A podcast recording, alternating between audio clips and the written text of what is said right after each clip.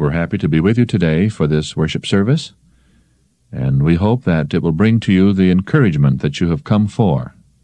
God has promised us great blessing as we worship together, hasn't He? There has been a question asked within the uh, Hebrew ranks or the Jewish uh, community, and the question is, who is the Messiah? My father, H.M.S. Richards, is presenting that subject to us today. Who is the Messiah? The historian Suetonius, who was once Emperor Hadrian's private secretary, wrote all of his books between the years AD 98 and AD 138. In one of them, Lives of the Caesars, chapter 25, he says that the Emperor Claudius banished from Rome all the Jews who were continually making a disturbance at the instigation of one Chrestus. It's believed by students of history that this word Chrestus refers to Christ. The name Christ was confused with the more familiar Greek and Latin name of Christus. It seems that from the way the Christians spoke of Christ's presence with them, the pagans of that time believed that he was alive and living among them and causing all the excitement.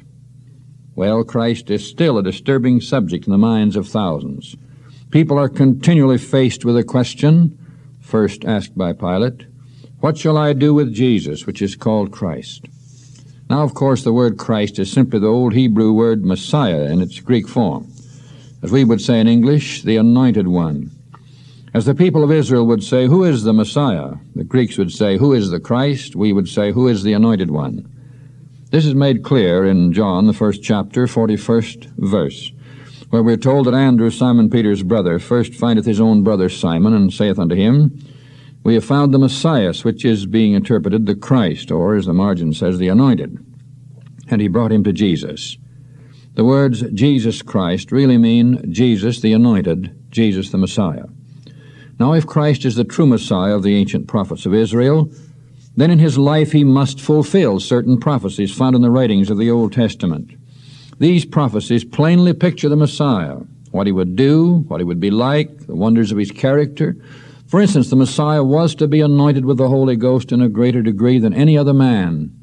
Psalm 45 7. This was literally fulfilled in the life of Jesus Christ. Read in Luke 3:22 that when he came up from the waters of his baptism, the Holy Ghost or Holy Spirit descended in a bodily form like a dove. And a voice came from heaven which said, Thou art my beloved Son, in thee I am well pleased. The Messiah was to be of a meek and lowly disposition. Zechariah 9 9. And this was true of Jesus Christ. We find the description in Matthew, the 11th chapter, in the 28th verse. Messiah was prophesied to be endowed with peculiar wisdom and understanding. Isaiah 11. Jesus Christ, his own enemies, being the judges, spake of him as a man who taught as never any other man taught. His doctrine was excellent. The proof of this is found in John 7:46. The officers who went to take him answered, Never man spake like this man. In confirming his divine mission, the Messiah was to display many wonderful works among the people. The deaf were to hear, the lame be healed, and so forth. Isaiah 35. This was fulfilled in the life of Christ, as we know, by his many miracles. And here's something very interesting. The Messiah was to have but little success in preaching the gospel among his own countrymen to be rejected by them. Isaiah 53, verse 3. He was despised and rejected of men. We know this was fulfilled by the record of the four Gospels. Messiah was to be rejected by the builders, as we read in the prophecy of Psalm 118, verse 22, and yet he was made both Lord and Christ. Isaiah 8, 13, and 14, and this was fulfilled, as we know in the New Testament records. And here's something that the people of his day could hardly believe because there were two great lines of prophecy, one showing the exaltation of the Messiah, the other his humility. The prophecy was that the Messiah was to be seen riding into Jerusalem sitting upon a young ass, a token of humility. Zechariah 9 9.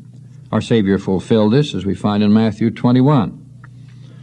The people of that time thought that he was to be the king on the throne of David, and they said, Hosanna to the Son of David. Some of the leaders condemned the people for this and asked Jesus to stop them. He said if they should stop the very stones would cry out. By this he meant that the prophecies of the Old Testament, prophecies of Israel, would be fulfilled in some way. Messiah was to be betrayed into the hands of his enemies by the treachery of an intimate friend, we read in Psalm 41 9. Christ was betrayed by Judas, as we all know. See Matthew, the 26th chapter. Messiah was to be sold for 30 pieces of silver. Notice the very amount is mentioned in the prophecy of Zechariah 11:12, written hundreds of years before our Savior's birth. That exact amount was given for his betrayal. See Matthew 26:14. And those 30 pieces of silver were to be cast to the potter in the house of the Lord, as Zechariah predicted in the 11th chapter, 13th verse. So Judas threw them down in the temple after he'd betrayed our Lord. The money was taken to purchase a potter's field in which to bury strangers, thus fulfilling the prophecy to the letter made hundreds of years before. See Matthew 27 3. The Messiah or Christ was to be condemned in judgment and suffer death under the color of public justice. Isaiah 59 8. So Christ underwent a mock trial at night, was declared innocent by his very judge, yet delivered over to be crucified. According to the same prophecy, all the followers of Messiah were to forsake him in his time of need. This happened to Jesus as we read in Matthew 26 56. Messiah was to be scourged or whipped by his persecutors, Isaiah 50, verse 6. Christ was treated in this manner, Matthew 27 26. The Messiah was to have his face befouled with spittle, and for our sakes Jesus Christ condescended even to this indignity without complaining, too. Isaiah 50 and Matthew 26. The Messiah was to be smitten on the face in the day of his humiliation. This happened to Jesus. Isaiah 50, verse 6, fulfilled in Matthew 26, 67. The Messiah was to be afflicted and persecuted, was to keep silent. He is brought as a lamb to the slaughter, and as a sheep before her shearers is dumb, so he opened not his mouth. Isaiah 53 7. That's the prophecy. Fulfilled.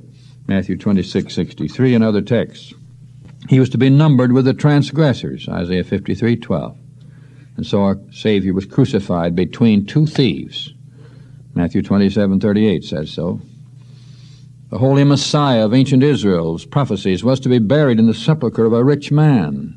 Isaiah 53 9. Our Savior was buried in the tomb of Joseph of Arimathea, a rich counselor. Matthew 27. And here's something especially important. The Messiah of the prophets was to be put to death at the end of 486 and a half years from the time that a commandment should go forth to restore and build Jerusalem. Now it's a remarkable historical fact from the seventh year of King Artaxerxes of Persia from whom Ezra received his commission to rebuild the city. Ezra 7, verse 8. To the death of Jesus Christ, there were just 486 and one half years. This is substantiated by the prophecy of Daniel, the ninth chapter. The Messiah was to be presented by his enemies with vinegar and gall during his sufferings.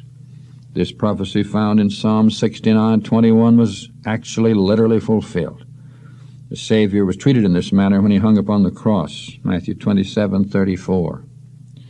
Don't forget, friends, that the prophecy made over a thousand years before declared that the persecutors of the Messiah would pierce his hands and feet. So did those who crucified our Lord treat the Redeemer of mankind. Read the great prophecy in Psalm 22:16. They pierced my hands and my feet and see its fulfillment as the Savior hung upon the cross. Matthew 27:35. Crucifixion, by the way, was not known among the ancient Jews in the time of David or for many ages afterwards. When the prophecy was written, no such thing was known among them. Did you ever read anything like this where a man's biography, or at least the main part of it, was written centuries before he lived, and yet come true in every detail of his life? For instance, when the Messiah should be put to death, his enemies were to part his garments among them and cast lots for his vesture.